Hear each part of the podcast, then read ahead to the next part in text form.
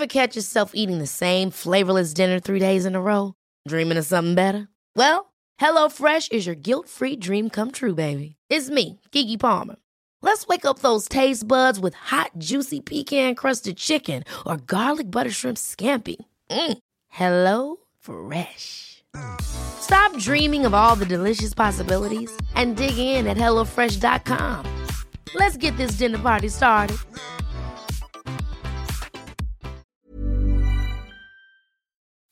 Escuchas, escuchas un podcast de Dixo. Escuchas Nutres, Nutrición y Salud en Dixo. Con Fernanda Alvarado, Sol Sigal y Mariana Camarena. Por Dixo, la productora de podcast más importante en habla hispana.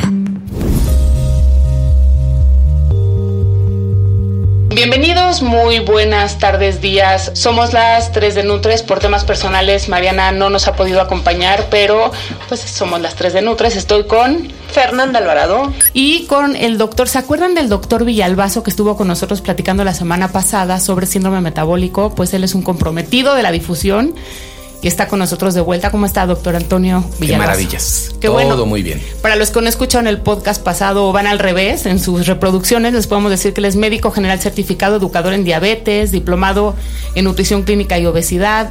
Él es miembro de la Federación Mexicana de Diabetes desde, desde el 2007 y ha sido vocal, secretario, presidente, todo del Consejo Nacional de Educadores en Diabetes AC. Es profesor titular de los diplomados de formación de, y educador en diabetes presencial en línea de la Federación Mexicana de Diabetes AC desde el 2013, autor del libro Historias con Diabetes que nos contaba el podcast pasado. O sea, como verán, el que le sabe, sabe que está con las tres de Nutres. Gracias por acompañarnos. Un placer. Nutrición activa.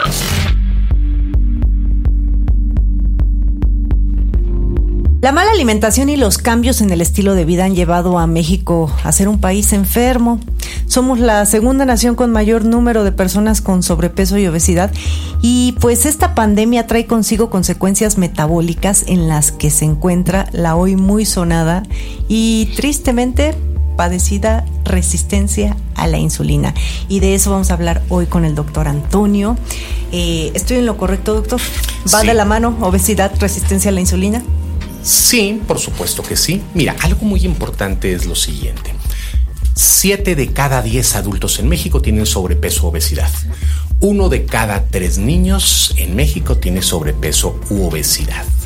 Pero para que podamos aterrizar, ¿qué les parece a las Nutris si hablamos de lo que es, primero, la definición de diabetes? Ustedes me van a decir que tiene que ver la definición de diabetes con resistencia a la insulina. Bueno, la definición de diabetes es lo que dice la Asociación Americana de Diabetes es un conjunto de enfermedades caracterizadas por elevación de los niveles de glucosa, causada por una deficiencia parcial o total de la producción de insulina y o resistencia a su acción.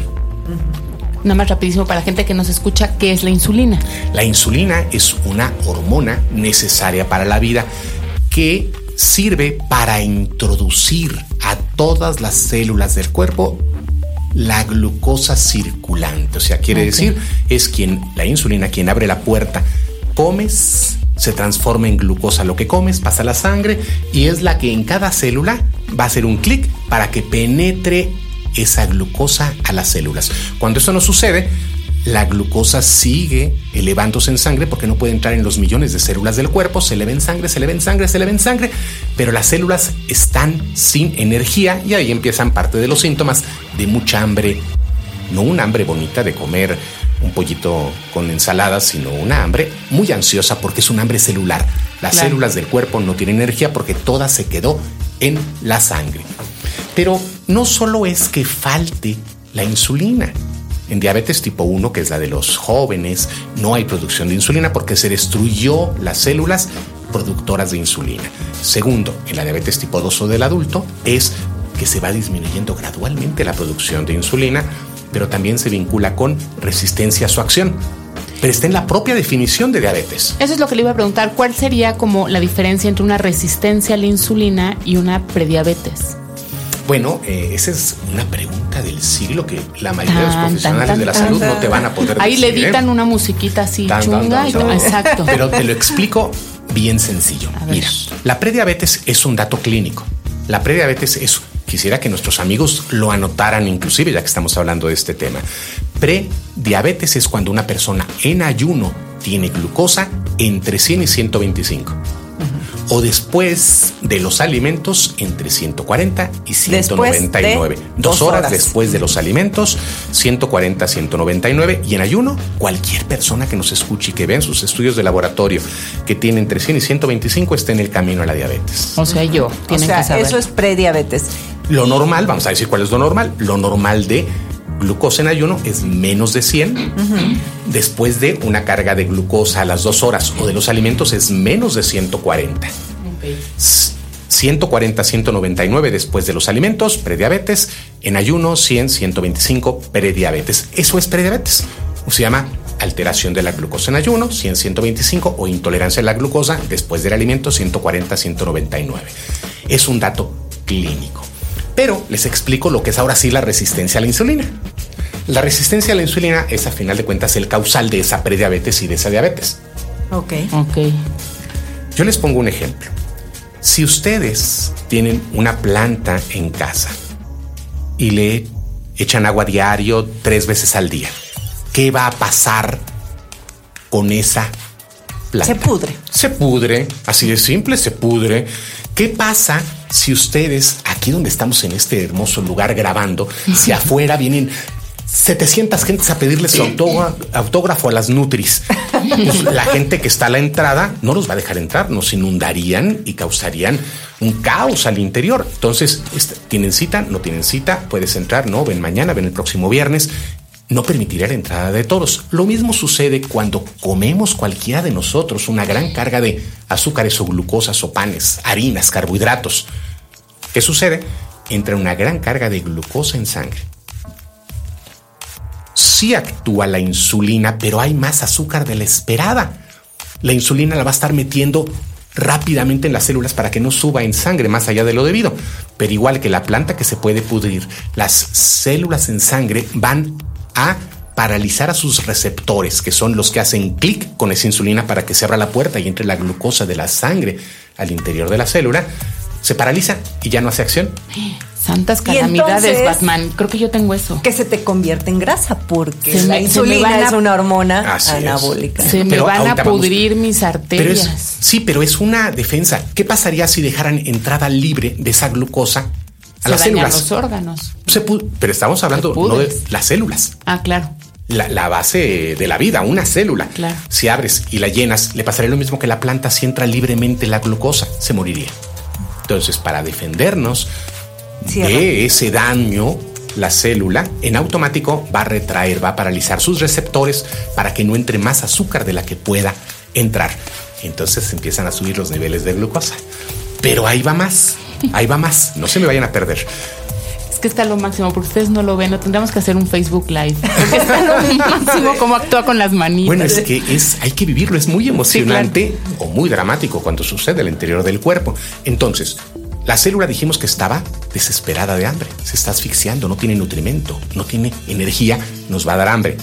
Pero el mensaje es, hace falta insulina, porque lo único que saben es que no está entrando la glucosa en las células.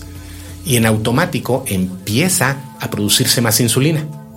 Esa insulina es lo que Fernanda nos decía. Se empieza a producir más insulina con más producción de grasa y la gente empieza a engordar más.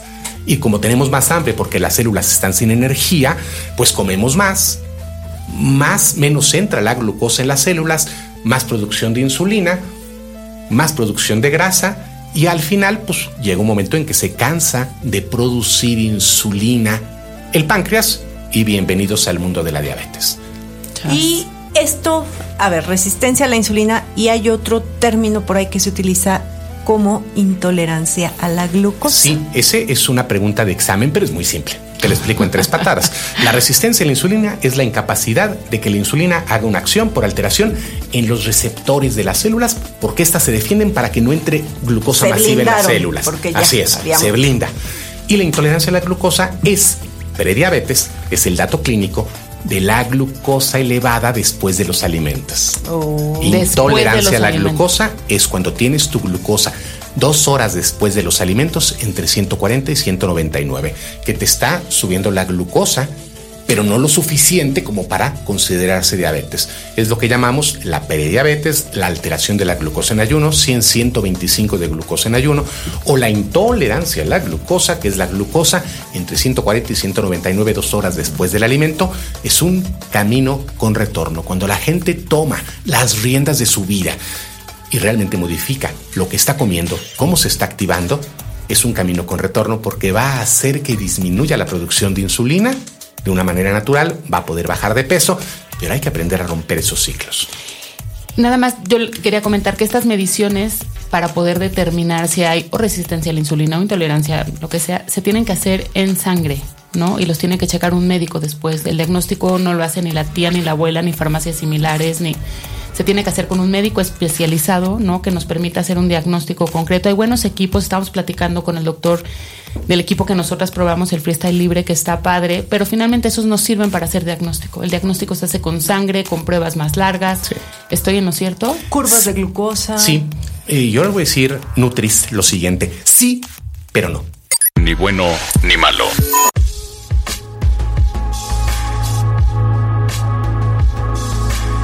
A ver, doctor, sí, pero no qué. A ver. Sí, pero no. Mira, eh, cuando tuve el honor de ser presidente del Consejo Nacional de Educadores en Diabetes, dejé por ahí un eslogan que dice, en la diabetes la falta de educación es tan grave como la falta de insulina. Y está buenísimo. Está buenísimo. Y tanto tuiteable. Sí, además, la educación es cuando el paciente sabe qué hacer, que tiene el conocimiento para tomar las decisiones informadas en el momento adecuado. Entonces, yo te diría, si tiene cara de perro, lada como perro y hace guau, pues es perro.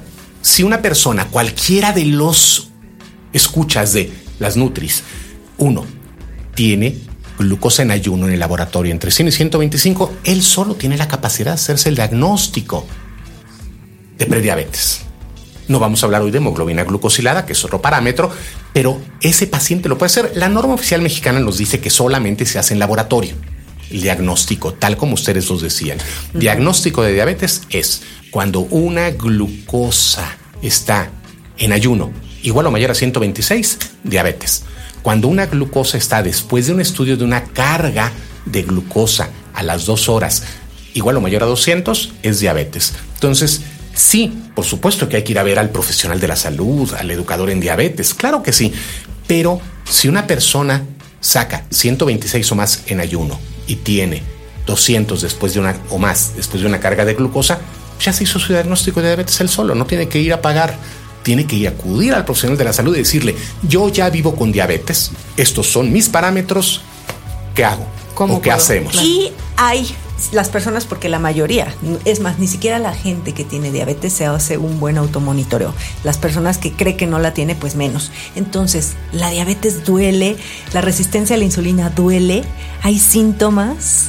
Bueno, los síntomas eh, te dicen por ahí es orinar mucho, mucha sed, mucha hambre, bajar de peso de una manera muy brusca. Bueno, pero esos son síntomas cuando la diabetes está totalmente descontrolada. Jamás, ese sería mi consejo el día de hoy, jamás esperen a tener síntomas para decir, creo que tengo un problema. Siempre la prevención es menos costosa, lastimosa, física, moral y emocionalmente que tratar de, de, controlar lo que ya se presentó. Entonces, nunca se esperen a tener síntomas. ¿La resistencia a la insulina tiene algún síntoma? Por supuesto que no. Bueno, hay algunos signos como es nombre muy raro, perdona, cantosis nigricans, que es la gente que tiene como mugre. parece que no se bañan, ¿no? Exacto, que parece mugre y las mamás le están sacateando. Bueno, no es mugre, tiene un nombre muy extraño, cantosis nigricans, que es por el aumento de la producción de insulina. Ese es un dato clínico. Todos los decían por ahí que los puntitos, hay unos como puntitos rojos en los brazos, de repente, en la zona de los brazos, pero es que son, son el tipo de cosas que la gente ve y con la que también se hace diagnóstico y luego a lo mejor no es correcto. No, pero son lunares, ¿no? sí, pero puntitos, pero puntitos en piel no tiene vinculación con un diagnóstico de diabetes. Lo de acantosis nigricans, que es como mugre que se ve en donde termina el cabello, en la nuca, Eso es acudir con su profesional de la salud porque es un dato. Lo mejor, y siempre lo decimos, doctor, las Nutris les damos información, pero esto no sustituye ni la visita a un médico, ni la experiencia de un profesional, ni nada. ¿eh? Aquí, ojo. Pero ¿para qué se esperan? Pero hay gente que tiene 110 de glucosa en ayuno y va a ver al doctor antiguito y le dice, no, estás bien.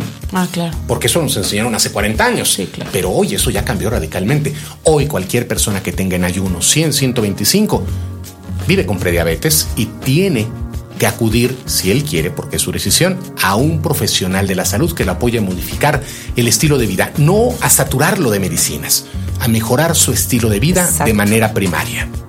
Entre Nutres.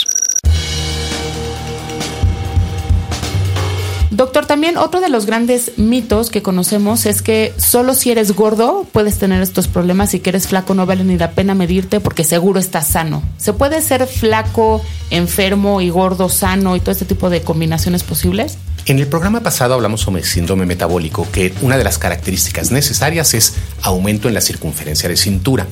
Pero por otro lado, hay personas que son que tienen sobrepeso y son metabólicamente sanos. Hay personas que pueden tener sobrepeso, pero hacen ejercicio, su colesterol, presión, niveles de glucosa son adecuados. Por otro lado, puede haber personas delgadas por genética. Acuérdense, si mi ojo, si mis hijos tienen ojo azul, pero toda mi familia y de mi esposa son de ojo oscuro, ¿qué pensarían ustedes? Sé que ese no es su hijo. la genética es la genética. Que trabaja mucho, doctor. Tiene que estar más atento. Oiga, pero, pero la, la, genética es muy importante. Hay familias de gente delgada. Claro. Y, pero pueden tener, por supuesto, resistencia a la insulina y desencadenar diabetes y colesterol. E y a mí me viene a la mente, yo tengo pacientes que se han hecho, por ejemplo, liposucciones o abdominoplastías. Por supuesto, no tienen una circunferencia de cintura mayor a 80 o a 90 pero pues seguramente si sus hábitos no son buenos, lo pueden tener, ¿no? Sí, la liposcultura no es para bajar de peso, aunque muchas gentes por dinero lo hacen, pero con un alto riesgo. Es únicamente para bajar en ciertas zonas localizadas tejido adiposo o grasa. La otra, la lipoescultura y la eh, abdominoplastía, pues sí, puedo quedar con una cinturita de Mister México, pero tener glúteos muy grandes o pectorales muy grandes. Y por supuesto, nada tiene que ver con la grasa al interior de mis arterias. Pero eso ya sería algo hecho por el hombre. Pero es un dato muy importante porque luego dicen, ah, pues como ya no tengo eso, ya no tengo panza, pues seguro ya no me da la diabetes. Siempre, siempre hay que checarse. Bien, bien comer. Doctor, denos ese dato dramático, por favor. Un dato dramático. El dato dramático es, si yo tengo obesidad, no lo puedo ocultar. Se ve. Aunque me faje, tengo obesidad y se me nota, pero la diabetes no. Eh, y de acuerdo a la encuesta nacional de salud y nutrición 2012, hay en México 6.4 millones de personas que viven con diabetes, que se saben, perdón, que se saben con diabetes, pero hay otro tanto por ciento que ya vive con ella y aún no ha sido diagnosticado. Y por eso se dice que en México hay más de 12 millones de personas viviendo con diabetes y eso no se nota. Ese es el dato dramático. Hay en nuestro hermoso y bello México más de 6 millones de personas que van navegando por el mundo comiendo como cualquier cosa, pero ya viven con diabetes.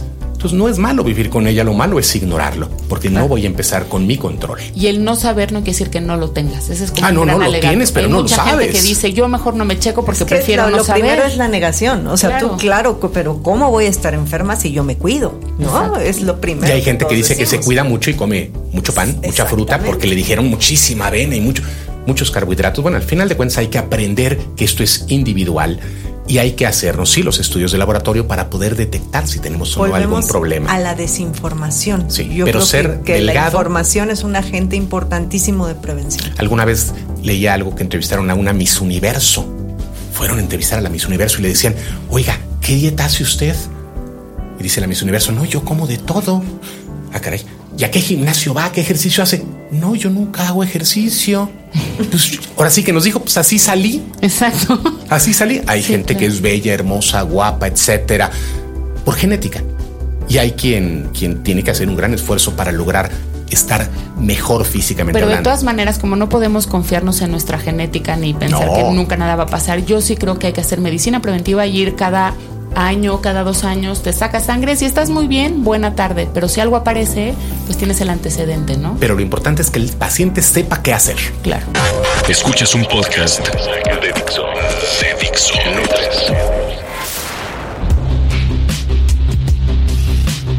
Oigan, pues es un tema infinito. Tenemos que comprometer aquí, eh, comprometer aquí al doctor a que vuelva a venir. Vamos a hacer más programas, doctor. Está increíble además cómo nos explica. Estoy segura que los podcasteros que nos siguen se van a sentir muy agradecidos con usted por la claridad con la que les cuenta las cosas, porque luego pues nosotros a lo mejor los hacemos bolas. Eh, ¿Nos puede repetir sus datos de contacto, por favor? Con gusto. Estoy en la Colonia Condesa. El teléfono es 5553 0488 5553-0488 y como doctor Marco Villalbazo en Facebook. Nosotros, como saben, somos las 3 de Nutres. En Twitter estamos como arroba Nutres TV, Facebook Nutres TV, todo con letritas. Las mismas letritas de Nutres TV, arroba gmail.com es nuestro mail de contacto. Ustedes ya lo saben, yo soy Sol Sigal, que en Facebook estoy como Nutrición Deportes Sol Sigal y en Twitter como arroba Sol Sigal. Y yo soy Fernanda Alvarado y los invito a visitar mi nuevo canal de YouTube que se llama Bien Comer. Hay unos videos muy padres. Así que en Twitter estoy como arroba nutres, no. En, Twitter estoy como arroba Fernanda con doble R. Y la próxima semana no se pierdan nuestro podcast porque vamos a enseñar cómo eh, inculcar hábitos saludables a los pequeñitos. Y acuérdense que Mariana Camarena es arroba nutrición activa. Ella sigue siendo una de las tres de Nutres.